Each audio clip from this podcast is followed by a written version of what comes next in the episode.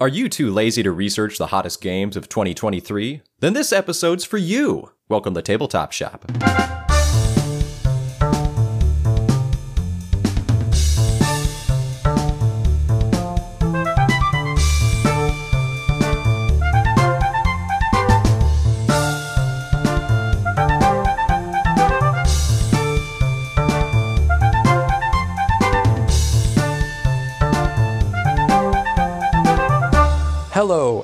Welcome back to the Tabletop Shop podcast. I am one of your co hosts, Nate Clark, and seated across the world from me is your other co host, Mr. Cody Pennington. That's a new one, isn't It it? is. It's like, it's worked out so perfectly because we've actually recorded in like being in so many like different, like if it was across the city and then it was across the room and then it was across the table and now it's across the world. It's just, it was an accidental intro awesome, that man. like works so well kind of with our situation. Well, we just got to keep this up, keep changing things up. Maybe we can do a across the continent. State, continent, country, lake. Yeah, we'll do country Maybe we go to a lake Dude. sometime. Hmm? galaxy. Well, we get like faster than light communication, so we don't have like minutes or hours of Hey, latency. we'll just use Starlink. Then- yeah, we use Starlink. You'll be on Mars. I'll stay in America because I like America, and this I is like that. the world of I was America. gonna I, guess. say, I like that Mars and America apparently equals there. Okay. well, Well, you know. welcome back to the podcast. Uh, it for me, it feels like it's been a while. Um, in a, in a way, it hasn't, I guess, to listeners because we pre-recorded a bunch of episodes. But in reality, I have been out of the country uh, for almost two months. No, a little over a month now. Uh, and yeah, Yeah, basically, I mean, a little bit. I'll just give a little bit of backstory. Basically, I went and got married. Give, give us the hot. yeah, I went and got married to a German girl, uh, and she is waiting on her visa to come back to the U.S. So I'm in Germany till that happens. Um, yeah, and it's it's been interesting. Uh, right after getting married, basically, I got strep throat, and then right as I was getting over that, my awesome. gums got infected around my wisdom teeth. Uh, so That's I had those pulled out about four or five days ago, uh, but I feel pretty good now. And that's my life. All right. How you doing, Cody? That's great, man. It's good to hear. I'm fine. that's all I got. Yeah, yeah. Well, I mean, what, how do you follow that Life up, right? is pretty normal. yeah. Uh, I don't know. Have I had any tragedies recently? Recently, Not really. I sent you the picture of um, the little tactical hand management combat game. Is that a I tragedy? Had an idea for that I printed off. It's not a well. It's an it's an update, not really a tragedy. Okay. The opposite of a tragedy, a triumph. Yes. How about that? Okay, so you're giving the you're giving the Uh, audience a little sneak peek into uh, an, one of your projects, huh? Yeah. Well, this was a project I had in mind quite a while ago. Um, it was just going to be something I'd probably get to eventually, not really a, a big priority. And then just the other day, I was like, you know what? You know what? You know what? This won't take too long to throw together and just make, or at least to get a prototype out. Like, I'll just do it. Yeah. And now I'm, I'm holding the prototype in my hand. It actually worked pretty well. Well, hearing got to keep playtesting it a bunch. hearing some of the guys you've been talking to, you've been interviewing, it sounds like in general they usually have a handful of products or uh, products. What am I saying? Handful of projects, always kind of on the back burner. Ideas, you know, things that are like, Yeah. ah, I want to get back to that. I want to get back to that. I want to get back to that. And you know, the only way to really get back to it is to like pull the idea out and you know start working on it. Yeah. Well, I'll tell you what, man. We, the audience, will not have heard the Gabe Barrett episode yet. I think that should be coming out the week after this episode is released. But I talked with Gabe Barrett, and you'll hear from him in that episode that he has an idea for a Halo board game. Like get get the rights to that You know IP, what? and It's- make a Halo game. It's weird there hasn't been one, you know? But here's the thing. You know what they're going to want to do? The trend has been RPGs if you look at it. So like the Skyrim RPG just came out. There's. Yeah. um a Witcher RPG coming There's out. There's another one. There is Elder Scrolls Betrayal of the Second Era is coming out too. Really? Well, it, It's another Elder Scrolls one. uh, interesting. But then also Stranger Things has an RPG coming out next year. Yeah. Really?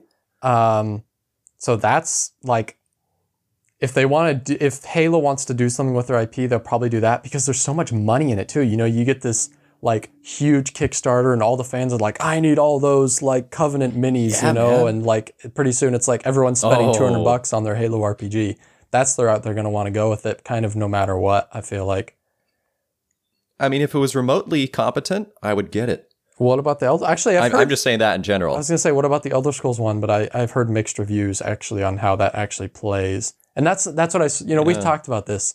We worry so much about IPs being used, and it's like, is this just a cash grab? Is there actually a game here? And Kickstarters also are notorious for this. For like, look at all these flashy, huge minis, and oh, there's there's no game. It's Sure. Big gimmick. yeah, so. You're buying toys at that point, not games. all right. Well, speaking of games, Cody, Whoa, what? Whoa, whoa, dude, dude, you you broke my train of thought. Where I was going with this whole Halo thing Ah, okay. is if a Halo game gets made, then we will have a foot to send an email to old Marty O'Donnell and get him on the show.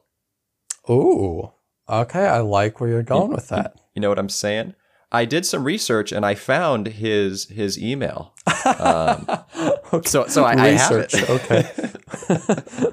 and he's been he's been good about coming on to at least a lot of Halo YouTubers shows. So Like he does a lot of interviews and whatnot. basically, you're just like, we need to interview Martin O'Donnell. We just need an excuse because this is a board game I show. know, we need a. That's amazing. No, that's funny. I mean, I consider that we could just start um, a soundtrack podcast just for that purpose, and then Yeah. as soon as we get him on, we'll just cancel the show after that. It's just a one hit episode. It's just a little hit and yeah, run. All right. classic. What have you been playing, I guess, this week? But kind of, I don't know, maybe just kind of what are your highlights from since the last time you Yeah. recorded? Kind of, I don't know. Yeah, and I'll just say a quick note to you, audience members, peoples, peoples listening to the airwaves with your your headphones and whatnot. If if Nate and I sound real off, it's because again we're we're across the the, the world from each other, so maybe we got some latency up in here, but that's okay. Yes. Um, hey, do, it's been so long, man. Do I usually start or do you usually You- start? you usually start. games. Okay, all right, okay. Do do do. Well, we got some Grand Austria Hotel action Oh, up in there. okay. Yeah, just got that. I've been looking for that game for probably a year, and the, it has not been in print, and it Really? just got in print, homie. So I nabbed it. Um, it's pretty fun. We actually haven't finished the game yet. We like learned it and started playing it late last night. Okay. Um, and then it was late, so we're tired. So we're going to finish it today. Um, but but we got a really good overview of how it works and the basic mechanics. I will say I was just a little bit not quite let down, maybe slightly disappointed in that it's not quite as thematic as I was hoping it would be. And this is what Kirsten was really excited for. She likes little uh, contract fulfillment type games where you take care of the people, you know, Uh-huh. you fulfill their orders. And it's kind of like that, but it's basically just uh, an interesting Euro with some theme stamped I was on it. just At least that's my yeah. I was just gonna ask if it, from what I know, I feel like it's just a pretty straightforward Euro.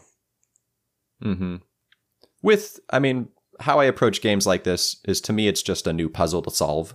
And as long as it's pretty interesting, Yeah. uh, I don't mind if it's just another Euro. Yeah, me too. So, yeah, got that.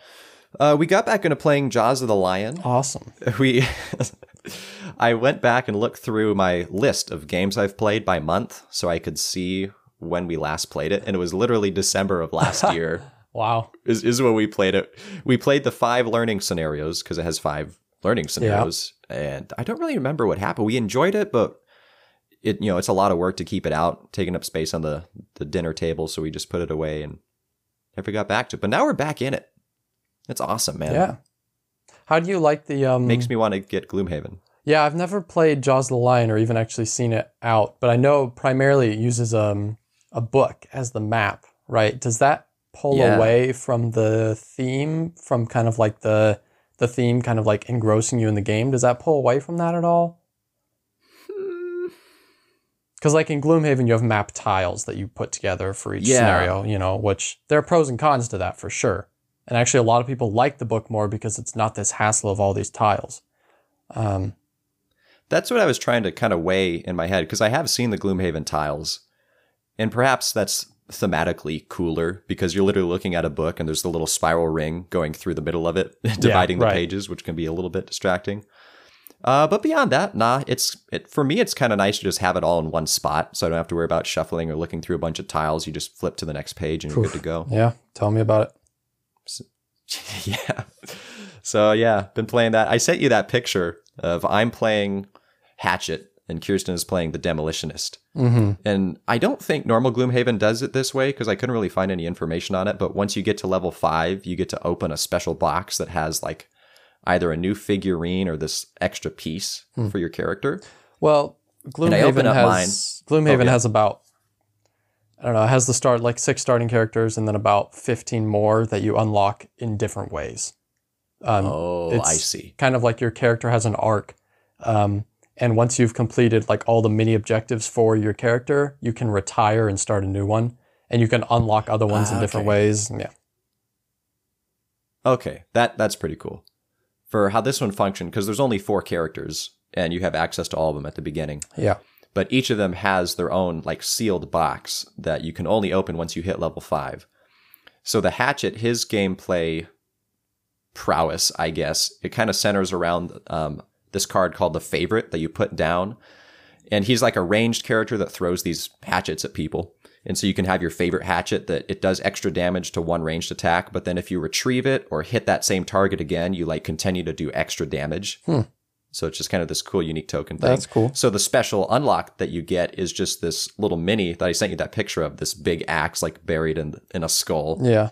and it's just an upgraded version of the hatch. I'm like, oh man, this is so cool. Yeah. Until Kirsten opens her thing, and she's got this giant steampunk mech suit. Yeah, I was a little sad after that. Understandable. Very much so. We had those moments in Gloomhaven Yeah. too, where you'd open a box and be like, come on, come on. Oh, the symbol looks so cool. And then you pull out the character and you're like, ah, yeah, okay, not as cool it. as I was thinking it was going to be, actually. or the opposite. You know, you're like, wow, this symbol looks lame. And then you pull the character out and you're like, this is the greatest thing I've ever seen in my life. Yeah. Kudos Good to moments. Gloomhaven. So yeah, then the other thing of note is we recently got Queendomino finally. Ah, and gave that a play. Uh, yeah, pretty fun. It doesn't feel as different from Kingdomino as I was hoping it would. I guess, but aren't there like multiple But it still ways adds to play it? Sort of. It just adds another terrain type, is what it does that you can build buildings on. Just a little single square, and then there's this uh, building tile board with a queue of like five or six buildings, and then you can buy them and add them to your castle grid thing, and you just get extra abilities. Might be points, might be Yeah. points based on what you have. They might give you these little knights or towers, which let you do other things. But yeah, it, it was still pretty fun. I mean, I'd probably just choose Queendomino over King Well, Domino sure. at this point. Yeah, yeah. But it's a much bigger box. It definitely took longer. Yeah. It's not massive. It's not like your your standard Euro sized box. It's still a little bit smaller, but it is bigger than Kingdomino. So yeah, that's me, man. Th- those are my games of note. What what have you what can you even play Hey. over there in Germany? What do you have access to? Okay.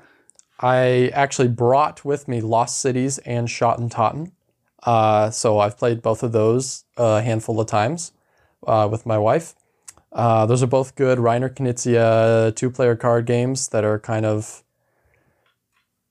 I mean, yeah, they're numbers games. Reiner Knizia, I believe, has a PhD in some sort of mathematics. And so, like, most of his games are like number based. Um, so, yeah, they're both they're both fun games. I think I like Schotten Totten a little bit more, and I think Anna likes Lost Cities a little bit more. So we kind of we've gotten plays in for both of them. Uh, but those are both really fun two player card games. Highly recommend for people who like uh, small, kind of thinky little card games. Probably really anything by Knizia falls into that category. But uh, um, also played Seven Wonders Duel actually quite a few times. Uh, that was given to me by someone. Um, so her, Anna and I have been playing that as well. Nice. I think I've played it four times, and I think I've only won once. So pretty much par Oh, for the no, course. man. Pretty much par for the course there, but I like it a I, lot. I think if this makes you feel better, I know I taught it to you the first time, and I think you won that first game. no, maybe. So, maybe, there you go. Maybe I did. Maybe I did. Well, I beat Anna the first time I taught her, and then she's beat me since then.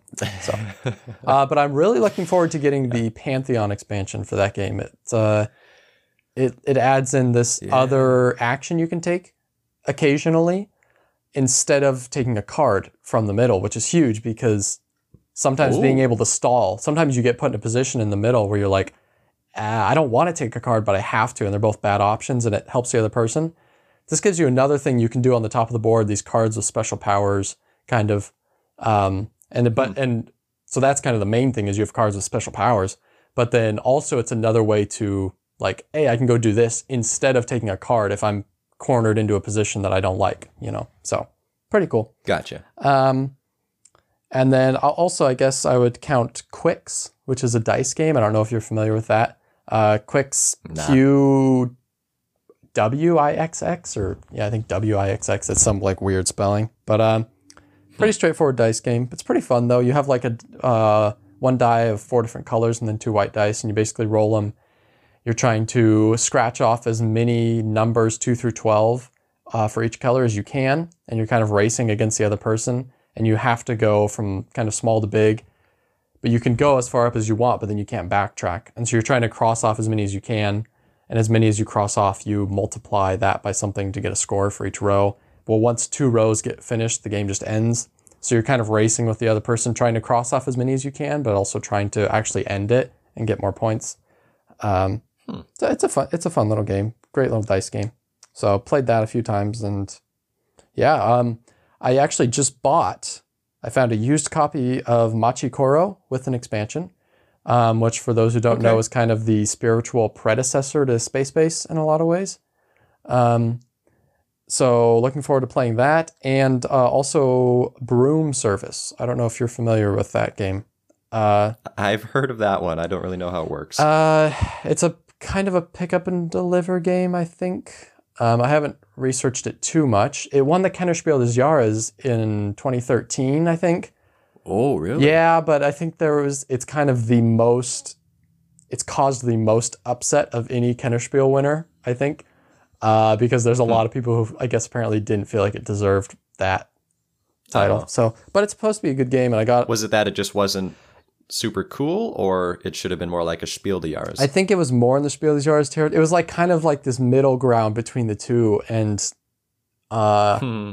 yeah. But you know, it's still one, and so like I'm sure it's a good game, and from what I've seen, it looks pretty cool. So yeah, looking forward to playing both of those. Nice. All right, It's a good list. That's a lot of new stuff up in there. yeah, I guess so. Things that we haven't mentioned before on the podcast. Hmm. Yeah, Go us. go us. Well, let's let's talk about something we have mentioned on the podcast, Cody. Ooh. Are you saying that it's time for our Game of the Week segment? Yeah.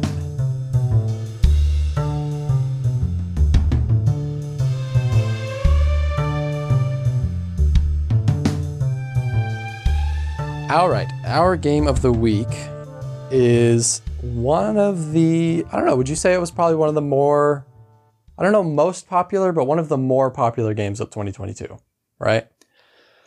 Uh, I might. According to Board Game Geek, Well, yeah. probably would be considered the most. This game is currently, I believe, number four on Board Game Geek. And yes, for those of you nerds who, for some reason, have the top 100 memorized, that's Ark Nova. I respect you, nerds. I mean, I knew number four was Well. Nova. Obviously, I knew that as well. So, you know, don't exclude me us. from the nerd group. yeah. Lots of self congratulations going on in this episode. always, always. So, yeah, Ark Nova. Uh, you want to give a kind of a rundown of Ark Nova? Yeah, Ark Nova is a zoo based game, supposed to be a cool, scientifically managed zoo. It reminds me a little bit of Castles of Burgundy in that you have uh, a unique starting mat with a hexagonal grid, and then you're slowly putting down these enclosures of different sizes. Might be a, a one hex enclosure all the way up to a five hex enclosure. And on these enclosures, you can um, put animals in them. It's a very large deck that comes with this game that's going to have mixes of animals and conservation projects you can contribute to. Um, I forget the the other one. It's the blue card that lets you just do do stuff. Lets you do things, sciency things. But between these cards, you're going to be managing your hand, um, trying to pay the cost to get certain cards out and make sure you have the space to support different animals, and those will give you points. All, all very Euro-y, bunch of different Very. mechanisms all smashed up there together. It uses the um, Civilization A New Dawn action scheme where you have five different cards um, in a sort of a power grid from one through five. And so when you if you use your number two card, it slides down to the bottom, and then any cards beneath it get replaced and moved up. Um, and according to how high it is, you get to use that card to that strength, which is pretty cool. That- it's just that it's basically exactly the same as Civilization: A New Dawn. It's not really Yeah, it is, but I there think wasn't really anything innovative about that. which I think is okay because we haven't, as far as I know, really seen that anywhere else. It's not like a really common thing that just keeps getting copied.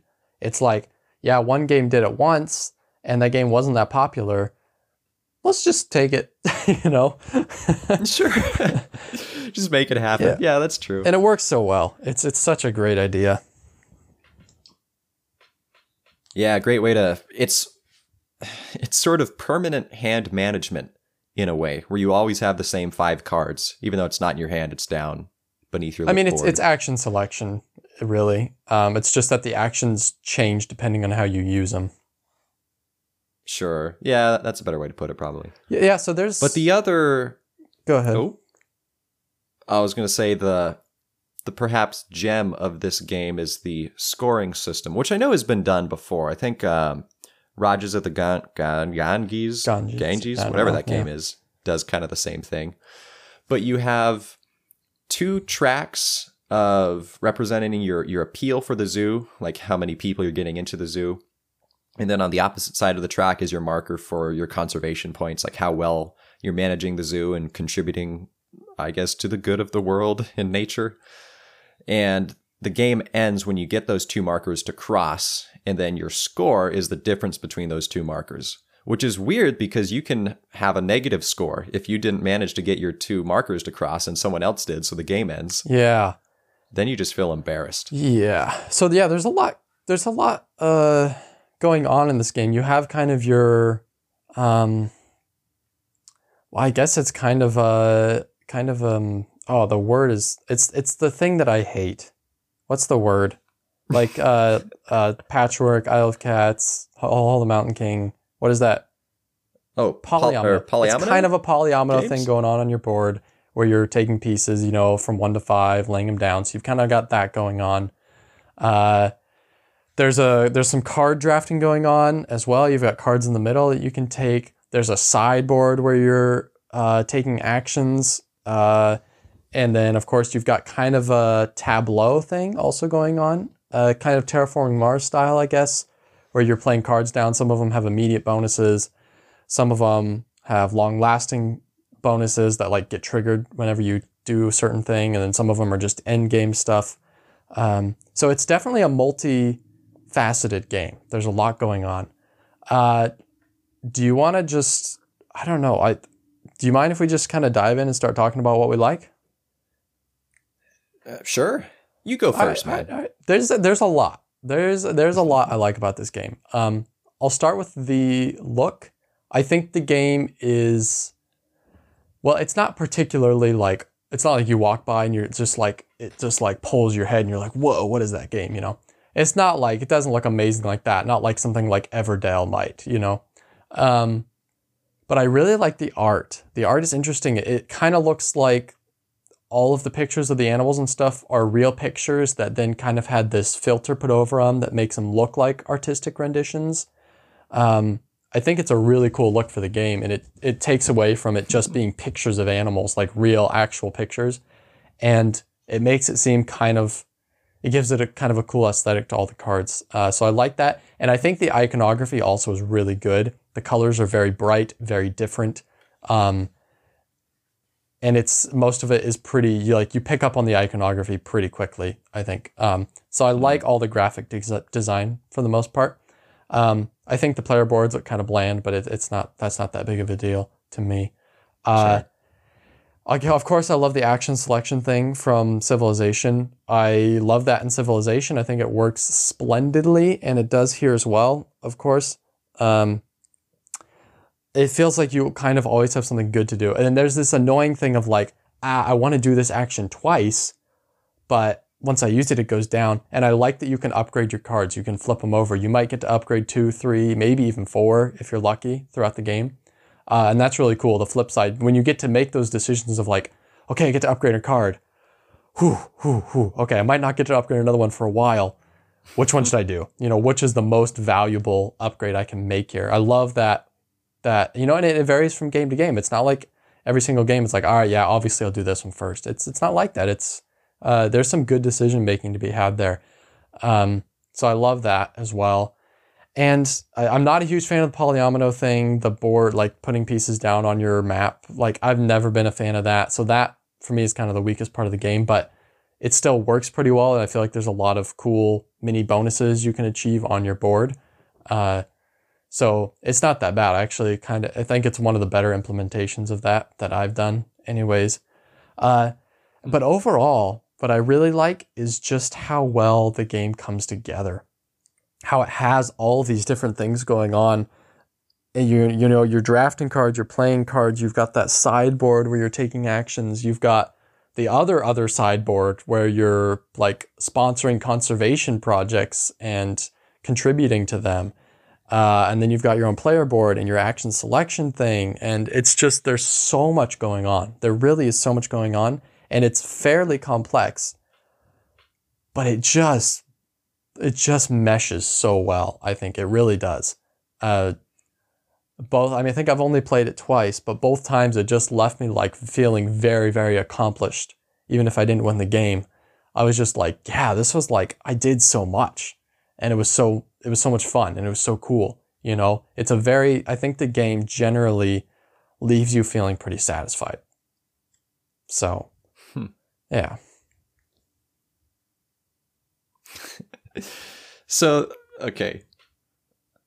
I feel like basically everything you just described is what I dislike about the game. Go on. All right, that's great. Okay, but what, what you, uh, you talk about what you like though. All right. What I like, um, it's got okay. All right. it's all right. got a lot of stuff. Uh, I mean, I, I don't hate the game. It's just when I when I think about the game, nothing that I particularly like strongly enjoy comes to mind. Really? So it's not like I'm sitting here saying I hate this game and there's nothing I like about it. It's just I can't really think of you're kind of neutral something that really grips me by the game. So I yeah I don't know if I could honestly wow. say like I like this about the game. That's interesting. I didn't know you'd fallen so like this had fallen so far for you because the couple times we played know, it together, we too. were both kind of like vibing. I felt like, uh, yeah, man. How many times have you played? Have you played it a couple times since then, or? Uh, maybe mm, I don't know, once or twice. Mm-hmm. Since then, it's really not that much, but all right. Well, it's kind of funny because if, we listen to that episode we we released just recently, or at least at the time that we're recording this, and we're talking about Ark Nova, and we're both like, yeah, and I'm the same. I'm like, yeah, this yeah, awesome right. game. It's great. And now I just I just don't feel the same way, wow. man. Okay, well, uh, I I go ahead. Uh, just just stick your uh, your canines into it and rip it apart. I guess. What what what is it about right. this game, Cody? So let's start with this art that you like so much. the thing about the art, Nate, okay, is it's like they took a picture, a real picture, and then put a filter over it. I think it looks good. so that you just it's sort of that uncanny valley thing. No. It's like, is this supposed to be a real picture? I can't really tell. It's it's I don't know. If someone tried drawing it from scratch, then they're pretty good, but not quite good enough to do it realistic. and it, I don't know. I don't know, man. I I would rather it be. I wouldn't say cartoony, but I'd rather it be obvious huh. um, that it has some sort of artistic drawing style to it, as opposed to just a, yeah. a weird photograph. Yeah. Yeah. And then the overall, I mean, you didn't really say you like this about the game, but just the overall visual aesthetic, yeah, is not no, particularly pleasing. It's pretty Yeah, that's yeah, pretty Euro That's true. Pretty pretty bland. So I guess that just doesn't really get me. But then the how all the mechanisms come together, it's like I just don't really care. Wow. you know, it's to what I feel what I want to see in a game is if you have a bunch of different mechanisms, I guess I want there to be some sort of driving force. I don't know, that makes it satisfying, I guess. Give that me ties it all together in a strong way. give me an example from another game, like one of your favorite games Another that kind of, I don't know, embodies what you're what you're trying to say. Um, let uh, let's just say Scythe. Obviously, that's my number one Sure. game. Um, you have a you have a lot of different mechanisms going in there. You have this unique uh, combat system. You have this really intricate um, action system, and each of those actions has different ways you can upgrade them. Um, you have this board set up with all these different resources and routes and methods of transportation and movement. And you take all these different things and you slap them together, and it all not only makes sense under this awesome sort of steampunk esque 1920s universe, um, but it's just an awesome theme and it makes it awesome. So maybe that's the main issue I had with Ark Nova is the theme is Hmm. not very gripping Okay. to me. So for me, it doesn't really really feel like there's much to make me invested in having all these mechanisms come. Okay, together. all right. Well, then I got it. See, I got to play devil's advocate here, Cody. So, All- all right, what you got? You got to defend Wingspan now Wingspan. because that. why do I have to defend it? What, what's the problem with well, Wingspan? so does the theme all kind of like grip you in that one then? Uh, the theme is, I would say, I would dare say, moderately detached from the mechanisms of the game. But here, here's the dealio. I love, I love the mechanisms of the game. Um, I, I love how it all functions. It's, it, it's brilliant. I guess I, I love the puzzle that it is to solve. And then the aesthetic of Wingspan kind of brings it all together. It looks really sure, nice. sure. I'll give you that. That's the graphic design is is superb in that game. is on point. It's like they didn't take a real picture of a bird. They looked at a bird and then Yeah. they did a nice artist rendition. I gotta say the it. cards are definitely much prettier in Wingspan. Oh yeah, Not for just- sure. As well as the, I mean, the player map. Well, and- and I would say not just the not just the bird, like not just the pic, like the bird on the card, but just like everything about how the card designed looks cleaner and better. I, I have to admit, that's a good point. Ark Nova is a little bit clunky. it is. They kind of just took that terraforming Mars concept. Well, they're so and- busy. and The cards are so busy. It seems like. Yeah. So I'm I'm not trying to hate on Ark Nova here. It's just one of those games that I was excited for. And I even enjoyed the first game or two, and then I just kind of started declining and said, uh, I really don't actually enjoy this game that much. It's not a bad game. I would dare say it's a good game. And the Board Game Geek community would agree since they made it number four. But there's a reason that I'm trading this to you for Stronghold Second Edition. Yeah, yeah. Well, you know what? I'll I'll join in a little bit. Uh, there are definitely things I don't like either. Actually, what I think I like least about this game is the scoring mechanism. The first time we did it, I was like, "Wow, this is really cool. It's unique. It's interesting." At least to me, I hadn't played a game like that before. Um, I was like, "Wow, this is a really interesting way to score a game." But the problem is, it's so it's such an unsatisfying way to score a game because you feel like you're scoring the game, but it's not really. It's actually just a race to whoever can kind of cross their things first. And so if you're thinking about it as scoring points, you're thinking about it wrong. Because very rarely, I think, will games of this actually come down to, oh, I had eight points and you had nine points or whatever. You know, most of the time it's like, ah, you beat me. You crossed your things before I did. Uh, you know, so you have to think about it as more of a race. But the problem is, it's a it's like a two and a half three hour game. It doesn't feel like a race. it drags on kind of. Although I w- I wouldn't say it drags on as in it feels like it does because I think you're. I feel like I'm in, I'm invested the whole time and interested. It doesn't feel like it's dragging on, but it's a long game. It doesn't feel like a race. The game doesn't, but the scoring is a race. So that is a disconnect for sure. I, I'm not a huge fan of that. Um, Sure. and then yeah, like I said, the overall aesthetic is not that great. Also, zoo themes are really not that interesting to me, and likewise, the player mat where you're placing things down also I don't really care for. Um,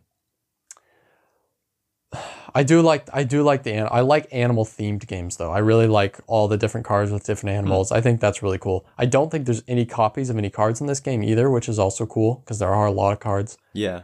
Um, and so I under I definitely understand some of your points. I think I just I guess I all what it boils down to is I just enjoy how the game comes together uh, more Sure. than you do. So yeah.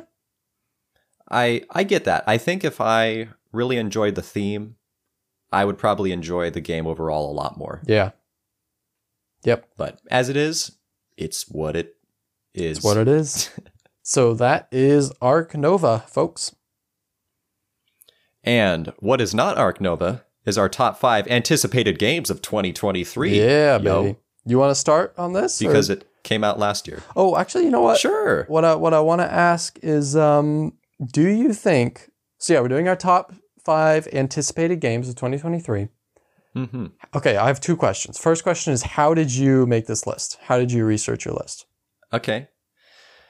Um, I well, a while ago I looked up upcoming games of 2023 and just found an article that I scrolled through, and I forgot most everything from the article. Sure. and then a couple days ago I watched a like 35 minute YouTube video of it was specifically upcoming Kickstarters, but I mean, let's be honest, most most games that come out now for the most part come out it feels like it. Yeah. Yeah. So I just went with that, and that's pretty much what I got my list from. And then I took down notes of maybe about 10 of them that seemed interesting to me. And Yeah. then I further research, researched them a bit on Board Game Geek to just, just kind of see more what they were like. I actually the way I started was geek lists on Board Game Geek, seeing if anybody on Board Game Geek had put together any lists of upcoming games. So I found a Ah. couple lists on there and went through them and you know kind of looked at some of the thing, made some notes. Uh, I checked actually went to Kickstarter and checked to see what was upcoming on there and GameFound, uh, and I might have done a couple of Google searches also, but I didn't find that too uh, rewarding necessarily. Um, so yeah, I, I don't know. I, I I feel like I did a pretty good job kind of spreading out, and I kind of kind of came into contact with most of the big releases coming up. So hopefully I didn't miss anything.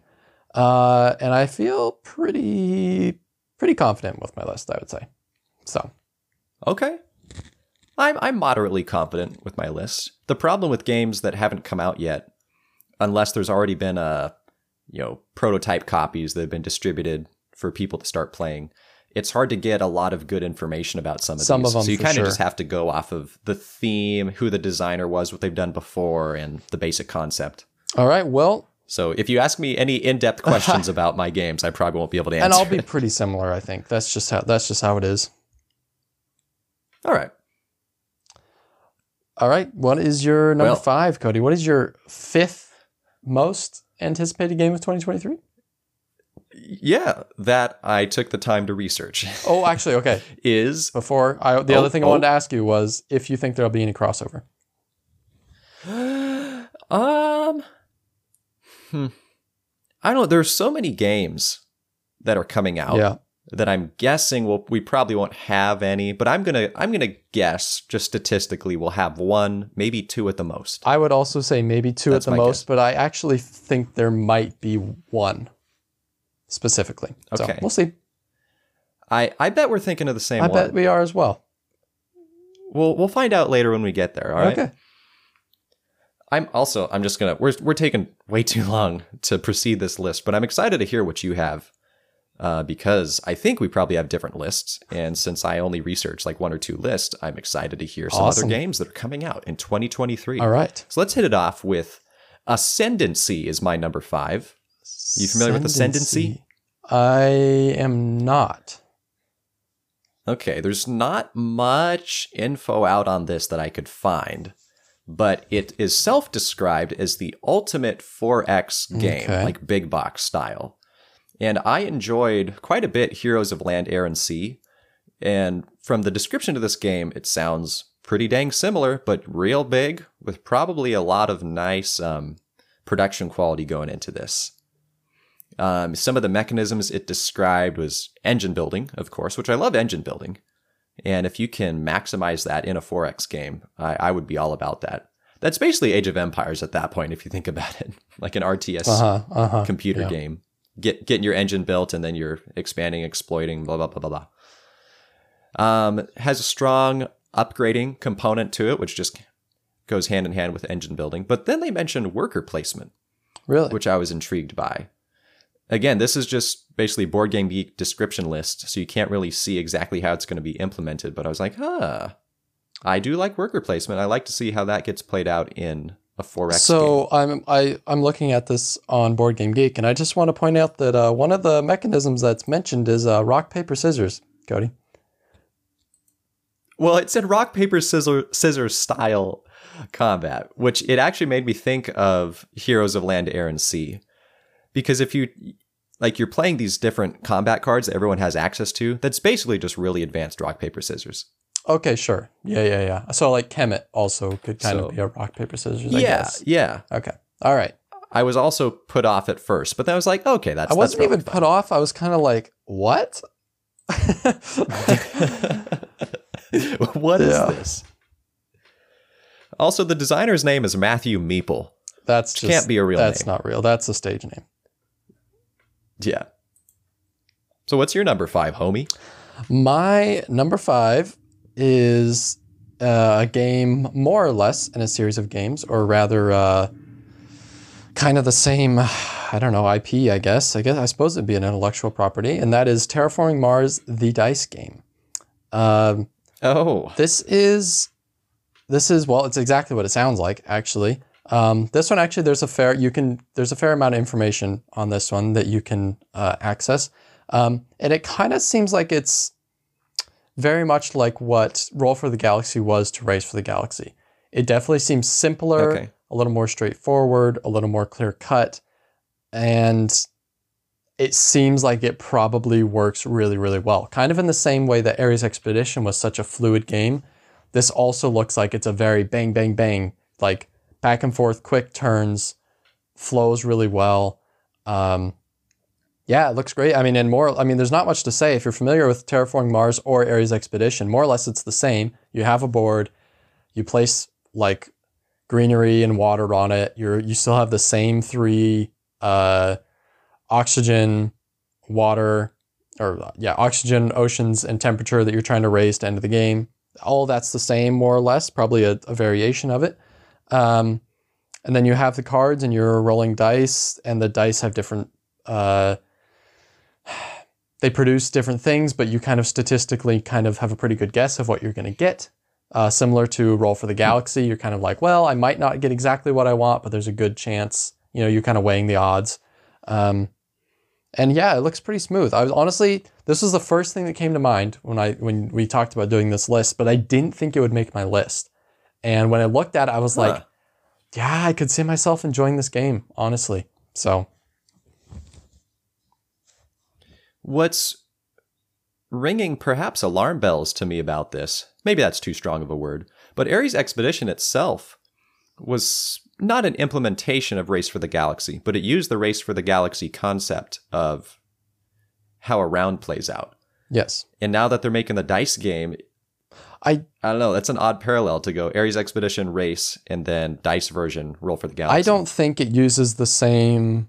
Everyone picks a phase and you flip it over, and you know, I don't think it uses that. Okay. So it's an implementation of Terraforming Mars and not Ares Expedition. I believe so. Yes, it feels. Okay. In that case, yeah, it cool feels with more like terraforming Mars than Area and than Ares Expedition. I think, but I could be wrong. Okay. Well, I'm excited Yeah. for that. I'm assuming it's going to be, like you said, a more streamlined Yes. experience, probably a lot Simpler, faster. faster. Yeah, but there's there's a there is a definitely a community for that. There's definitely people who want that. So Okay.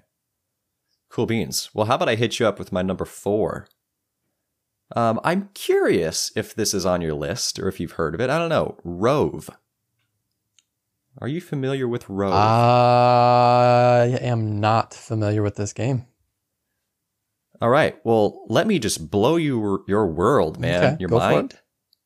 Ch- change your world. Is it a I don't know post-apocalyptic these game? weird American expressions. No, it is not. Far from that, actually. So, okay, let's let's take the clock back. Have you heard of the Crimson Scales? Yes. So it's a massive, unofficial Gloomhaven expansion that was fan made and self published, um, which incidentally used the same artists that worked on Gloomhaven. Okay. So thematically, like world building and art, whatnot, it's going to be pretty true to it. So the designer of the Crimson Scales, or designers, Board Game Geek actually doesn't even have a designer listed. That's kind of the weird thing. Whoever these people are, they went on to make the company Addix Games to start making their own games, like standalone things not directly connected with Gloomhaven. Um, so Rove is their game that they're making, where again they brought on the same artist from Gloomhaven, and they're making a similar style game to Gloomhaven. Really? That's going to have a different style card system for how it plays out. It sounds like you're trying to like play and flip over cards and get these combos, I guess. But beyond that, it's still very tactical, um, dungeon delving, moving around map, fighting bad guys, just with its own world, own story. But if you look at the cover, um, it looks. I mean, you, you you can see the very similar art style, like a lot of the the figures and the yeah, I'm looking at it. species or the races. Yeah, Yeah, hopefully, So- hopefully they separate themselves enough from Gloomhaven so as not to cause any problems. Um, but I would Mm-hmm. Be definitely intrigued. Yeah. That's that is my fear is if this is basically just a weird spin-off that they're trying to pretend is their own thing. But if they can own that, knowing that it is a Gloomhaven obviously style inspired game, but make it unique enough, I'd be very excited to play For that. sure. Yeah. And hopefully it's the price point is a little more accessible than your than Gloomhaven. So Oh, I sure hope hopefully so. it's more the Jaws of the Lion area, you know, 25 bucks at Target. oh, well, uh I might even be less Yeah, excited right? about it at that point. I, I want a big box experience. yeah. All right, what's yeah, your number yeah, that four, looks man? good. Uh, my number four is a game, the game I know least about uh, of my list. This is a game called Floe, Okay. F L O E. Uh, Hmm. I can't tell you much about it. The theme is kind of this Arctic world uh, where you have, I think it's a little sandboxy where you can kind of do what you want. You can, you can like go out on like I guess like uh, I don't want to say fishing trips necessarily, but you can go out and explore and discover. Um, I think it mentions like looking for treasure or something like that. Um, so you can go out on like expeditions, kind of, but also you can not and you can hang back and be a little bit kind of thematically more lazy, but it's still a viable way to play the game, I guess. Um, but the art looks amazing, uh, and the world seems really cool, and I kind of like the maybe a sandboxy nature. Uh, but I, I, like I said, I really don't know much about it. It's just like you were saying earlier. Sometimes all you have to go off of for a list like this is just what you can see and the little bit you're told, and it seems really cool. I don't know when the Kickstarter is going up. I would be surprised, honestly, if this kickstarts and is delivered in 2023. Most likely, it's getting delivered in 24, because there's like so little information on it right now. But still, I, I'm pretty excited for it. It looks really awesome. We need more sandbox games, like good sandbox Yeah. games. Yeah. All right, cool beans. My number three is, as I sort of alluded to earlier, Elder Scrolls Betrayal of the Second Era. Okay, interesting. So this is going to be another officially licensed Elder Scrolls game. So the designers of this game um, actually like stated contact with the makers of Elder Scrolls Online, which, if I remember, that set like a thousand plus years before the events of Really? Skyrim. So it's kind of a more uh, very strong lore esque world. So this game is going to be telling an official story that I, I guess is just canon um, in that same world. So it's a cooperative RPG, like character building game, just like your standard Elder Scrolls game, but in board game uh, form. So I'm pretty excited about that. I mean, if if they can implement it well, I don't I don't think Skyrim the board game is ranked very high on the Geek, and I'm guessing it was probably just here's an IP game, get some popularity, but it wasn't produced super well. I'm saying that blindly. I know like nothing about Skyrim the board game. Well, I think it's so. But my I think it's so new. Like people maybe most people maybe haven't even gotten it yet, possibly. So Oh, I is it think it's still? maybe a little too early to kind of uh, judge it based on kind of where it ranks. Okay. Well, all that being said, I'm hoping that this is is pretty epic. I will say there's a video listed for it on Board Game Geek with it was like featuring all the producers and designers of this game. It was hardcore scripted, man. And what I mean by that is it was formatted like they were interviewing each of the different people, like the artist and then the game developer and the producer Uh huh. like they're looking at the camera, looking to the side of the camera, like they're answering questions or something. But then they're so monologue, just obviously reading off of a script. So that you got to know what I'm gonna. You got to bad. know what I'm gonna ask you next. Is it better or Yeah. worse than the rele- than the announcement videos for uh, the expansions for Dune Oh, Imperium? man.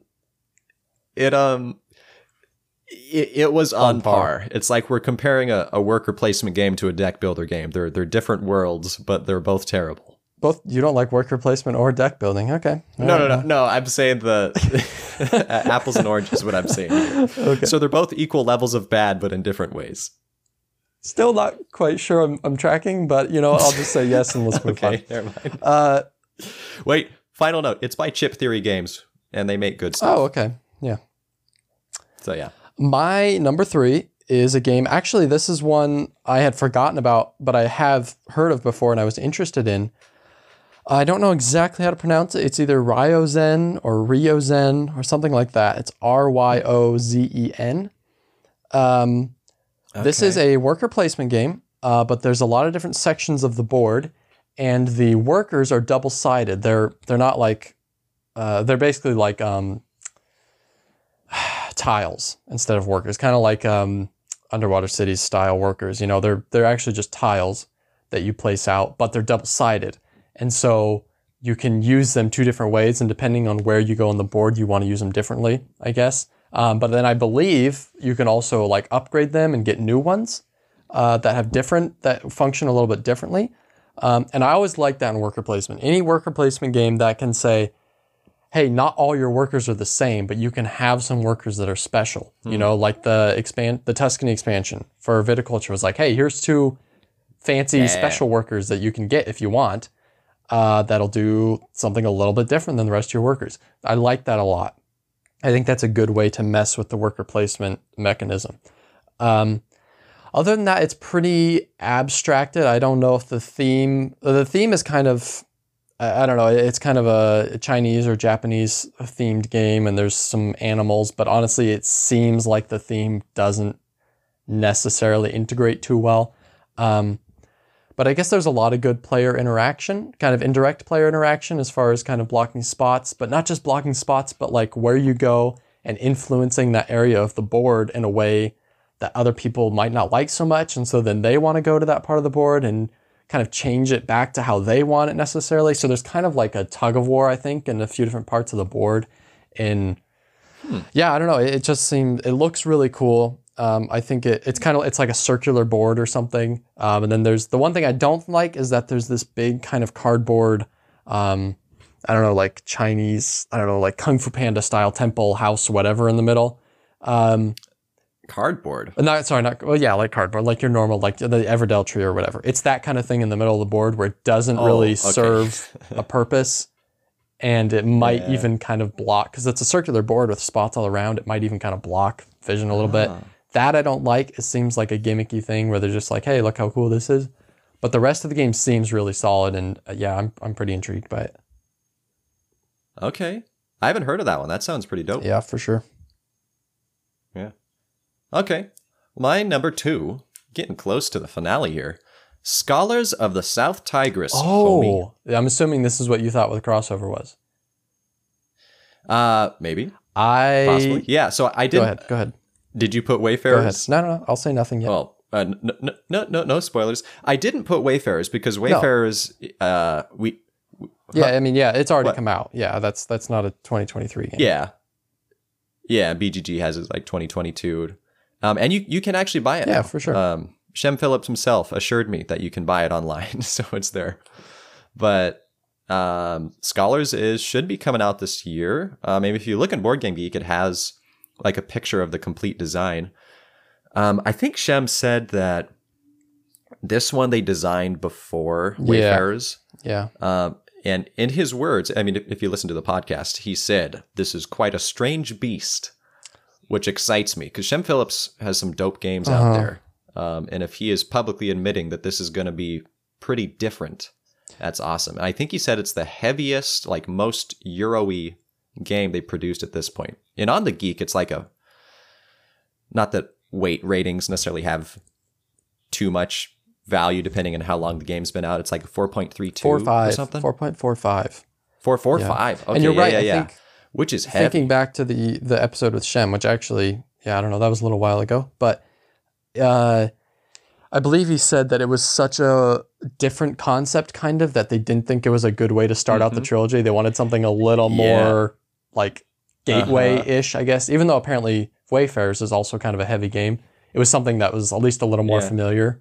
Uh, so yeah, that also intrigues me quite a bit. hmm So I don't really know much more about it beyond that, but he is Shem's got a great track record, so For bring sure. it. Yeah, spoilers. I did not even think about this. Um, this Really? Yeah, uh, this would be on my list. I don't know where exactly, but it would definitely be in my top five. So forget about Terraforming Mars, the dice game. That that game looks like trash. Okay. uh, it's not on my list anymore, and Scholars is somewhere on my list. So I'm just Uh. gonna retcon a little bit there. The integrity of it. I love it. All right, my number two is uh, a game by Matagot Games, uh, which is the company that put out Kemet and Cyclades and Inis, I believe. And this game, apparently, I've never played Inis. This game is kind of the spiritual successor to that. It sounds like uh, this is Galactic Renaissance, um, but I don't think it's That's a weird. yeah, so it's Weird it's a it's kind of a political space game. Um, so you you are going to different planets. Uh, you're selling. You're not selling. You're sending kind of ambassadors or delegates to different planets, uh, kind of trying to influence them, I guess.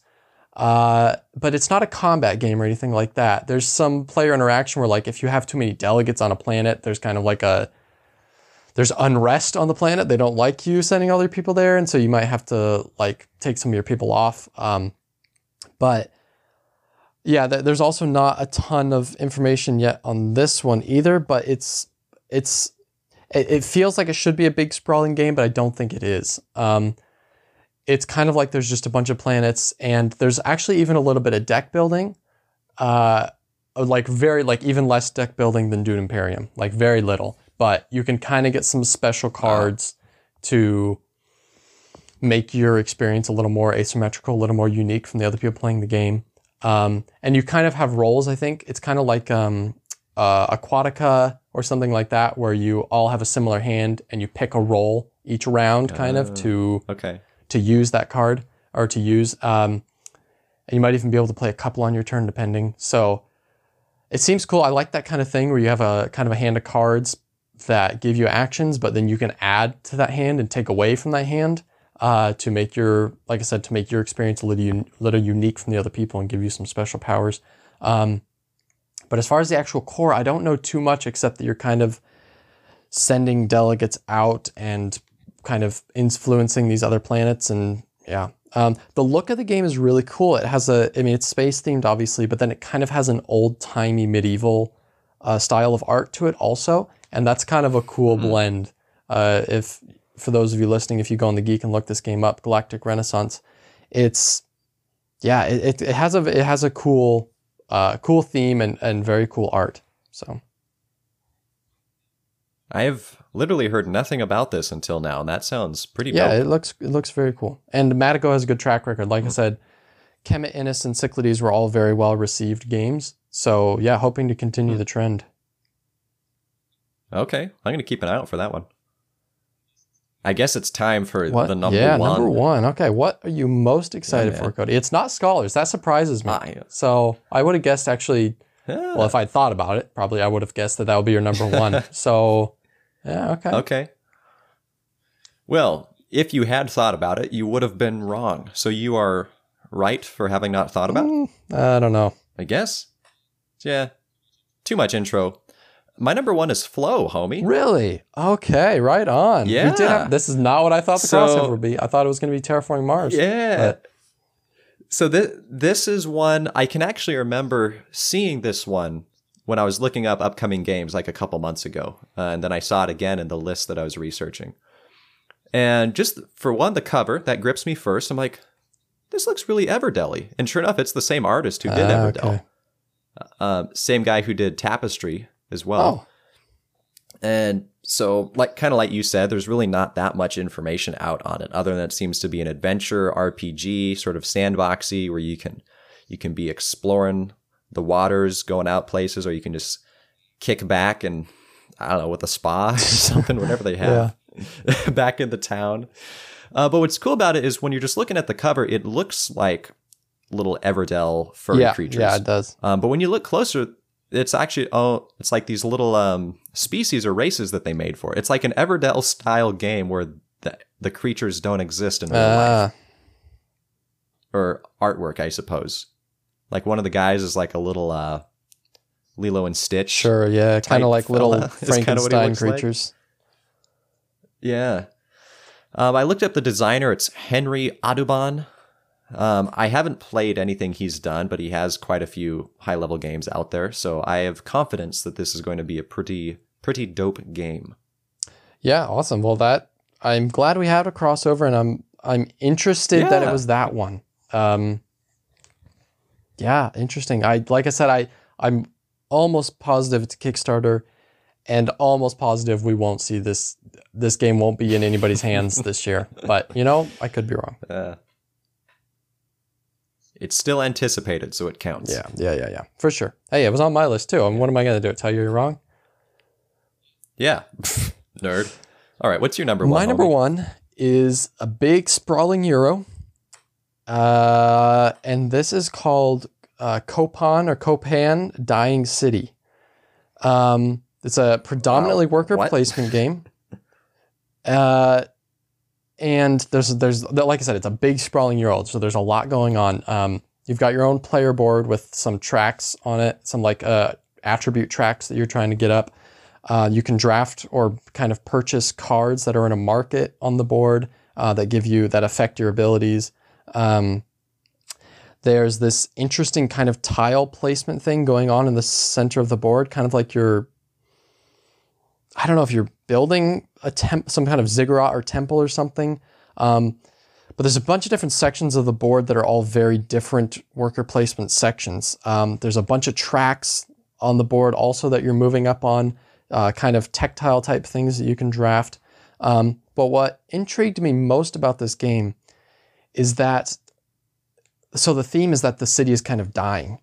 And the game starts out where resources are very, very plentiful and you can kind of very easily do whatever you want. And as the game goes on, resources get more and more scarce until you're really kind of scrapping for things towards the end of the game.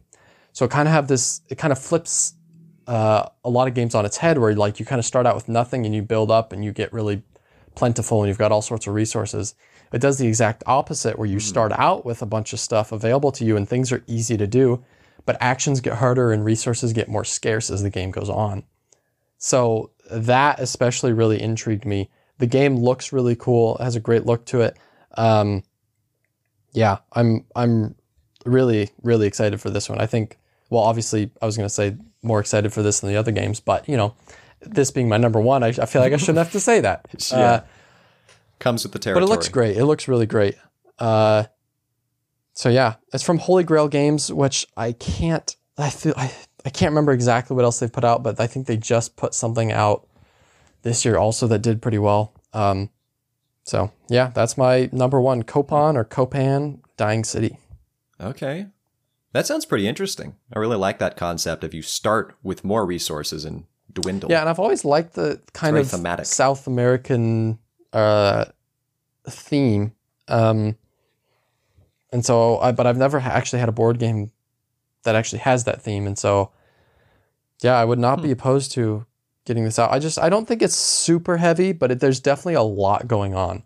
It's maybe one of those things where it's like, there's the, the complexity of the game comes from the fact that there's so many things going on, you know, and it's kind of hard to wrap hmm. your your your head around all the stuff that needs to be done. So, yeah, no, it looks great. Well, I think that's a between the two of us, pretty nice list we have. Yeah, have. only one crossover, which is probably good, so people can get, be exposed to a little bit more. Um, sure. so my question for you is: Do of the of your five games you picked, do you think there's, do you think you'll actually acquire any of those in the upcoming year? Ooh, good question. Um, I think maybe Scholars of the South Tigris. Uh huh. I don't know much about the production of the other games, but I think since Scholars is basically already done, to my knowledge, um, it just has to go through the you know standard industry standards Yeah. processes to get it out into the world. And I know that Garphill Games is pretty good about Yeah. getting them out on a timely fashion. I wouldn't be worried about it coming out on schedule. Yeah. So I'll probably grab that. Um, I don't know. I don't know if any of the other games will be available or not. Yeah, right. How about you? How about your list? I kind of want to say I'd get Terraforming Mars the Dice game, but I think I'd rather somebody else get it and I'd want to play it first, you know? like make somebody else do. I got you, man. I got you. But I, I feel like it's a game that I like. It could be a hit, it could be a miss. I want it to be really good, but I feel like I wouldn't want to pull the trigger on it without without trying it. Um, Hmm. Ryozin also seems really cool. Uh, I think it's going to be a Kickstarter. Kickstarter scare me a little bit, but I, I Yeah. would like to try that one. But man, Copan Dying City, I really, I just, I really want to. I just, it's, it's so daunting in the sense that like I don't know a lot of a lot of changes are going to happen in my life, and I don't know if I'll have people to play it with necessarily if I get it. You know, that's the thing. And so- gotcha. but man, it really it really interests me a lot, and that's that's definitely the one I think I'd be most likely to get out of all five of mine. So, um, for those of you who are sounds like a crisis. for those of you listening who are like, ah, this person is terrible. I can't believe he didn't mention such and such a game. I have three follow ups I'd like to mention that almost made my list. Um, oh, my number six was another one actually that came to mind right away when I thought of this list, and it didn't quite make it, and that is Unconscious Mind, uh, which is a game about Freud, actually, and you're kind of like one of Freud's uh, people that he, I don't know, one of his other philosophers that he philosophizes, philosophize with. Um, sure. and you're basically you have you have patients that you're trying to kind of interpret not interpret but like kind of understand their dreams and help them kind of get better uh big euro game looks awesome my number seven is steam up which is the exact opposite it's a very simple game about making dim sum which i believe is some type of korean food or something but much very simple game Chinese, I think. uh, and then my number eight is Voidfall, uh, which just looks awesome. It's the same artist who did Black Angel, uh, another like Ooh. very cool looking space game. But the more I looked into it, the less it seemed like my kind of game. But it looks awesome, and I think it's going to be a big game next year for sure. Hmm. Okay. Yeah, I had a couple of follow ups. I mean, again, I made a list of like 10 games that sounded intriguing, and some of them I definitely just nixed. I'm like, nah. But I've got uh, Daimyo Battle for Japan. You heard of this one? So, this is going to be like an area control, alliances, and combat and honor Japanese game. but Martin Wallace worked on this one. So that seems like kind of an odd combination, Well- but I, I'm excited to learn more about it. I don't know. Uh, what'd you say it was called? Daimyo what? Daimyo Battle for Japan. Battle for Japan.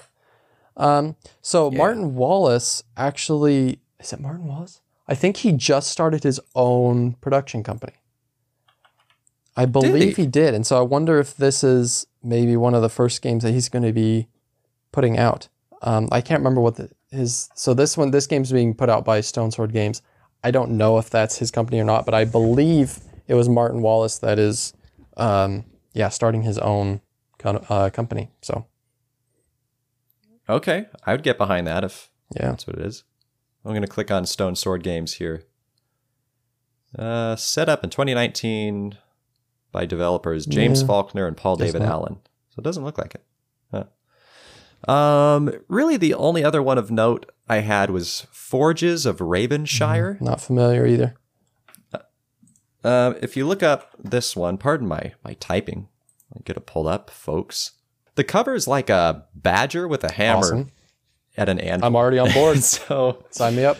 yeah, it's there's not too much info about this thing. I don't know. It sort of reminded me of Furnace just looking at the cover. That probably has like nothing to do with it. And again, there's not much info out about it. And that's why I kind of left it off my list, just Sure. because I didn't really feel like I could You justify weren't that excited, putting much about it. But uh, yeah, yeah, but it looks pretty good. doesn't have many ratings, but it's a 9.0 Wow. Out of three ratings. So last but not least, I wanted to point out Bloodstones is the Martin Wallace game that is coming out in 2023, and it is from Wallace Designs. So that is his company. Hey, very original. Yeah, right. Um, but hey, that's you know what? That's a game that's going to put out some quality games. Let me tell you. So it's awesome. Hey. Well, I think we're probably running pretty long here. Yeah, but it's been a while since we recorded, so that's fine. You know what? We we earned this. But we should probably wrap this up. yeah, we did. Hey, on the Mart Wallace thing though, we should have him on the show soon-ish at some point. and maybe. talk about Anno 1800. He's uh, no. we'll talk about brass and the great journey. yeah. Well, Nate, do you do you have any closing words of encouragement for our audience? Yeah, I would just like to point out that um, you know, I was watching a Dice Tower video the other day, and I believe it was top ten games that are worth good. the effort. And I believe very high on someone's list was Anno 1800. So Cody, I just feel like we should maybe be ashamed of ourselves. However, I have I have absolutely No, whoa, whoa, whoa, I have, I have absolutely no drive whatsoever to pick that game back up. So it's just not going to happen. Here's my question: Whose I list was it? I think it? it was Tom, on? Uh, well, but I'm not. No, it might have been Mike. screw you, Tom. I, I don't know. I don't know. If it was I Mike, if it was Mike, I wouldn't feel as bad. If it was Z, I'd probably just ignore it. So I don't know if I'd call that words of encouragement, but if you just played Anno 1800 and you were discouraged, somebody, not us, but somebody out there thinks you should keep playing it. So you know what? You know, take it for what it's worth. You just need to try harder. And remember, your Kickstarter is not going to be shipped on time. Hey, folks, thanks for tuning in. Look, wow, it's both Nate and I doing the outro line thing. Say I hi, am, Nate. I am also outroing like I was planning on doing. It's crazy. What should the people know? What should they do? They need to like and comment, subscribe, and stuff if you're on YouTube to show your support and to make us feel good about ourselves in these dark Yes, times. Yes, and if you're if you're listening on uh, Spotify or something like that, also leaving a rating would be awesome. Uh, or just fo- even following the show, downloading podcasts. Yeah, we appreciate it all. And hey, you know what? If this is the first one you've listened to, go back and listen to some of the other ones. We've got some interviews that are awesome and uh, some more of uh, a lot of this style also. Just Cody and I, you know, just kind of bantering. So. yeah, and my outro track isn't that long, so bye.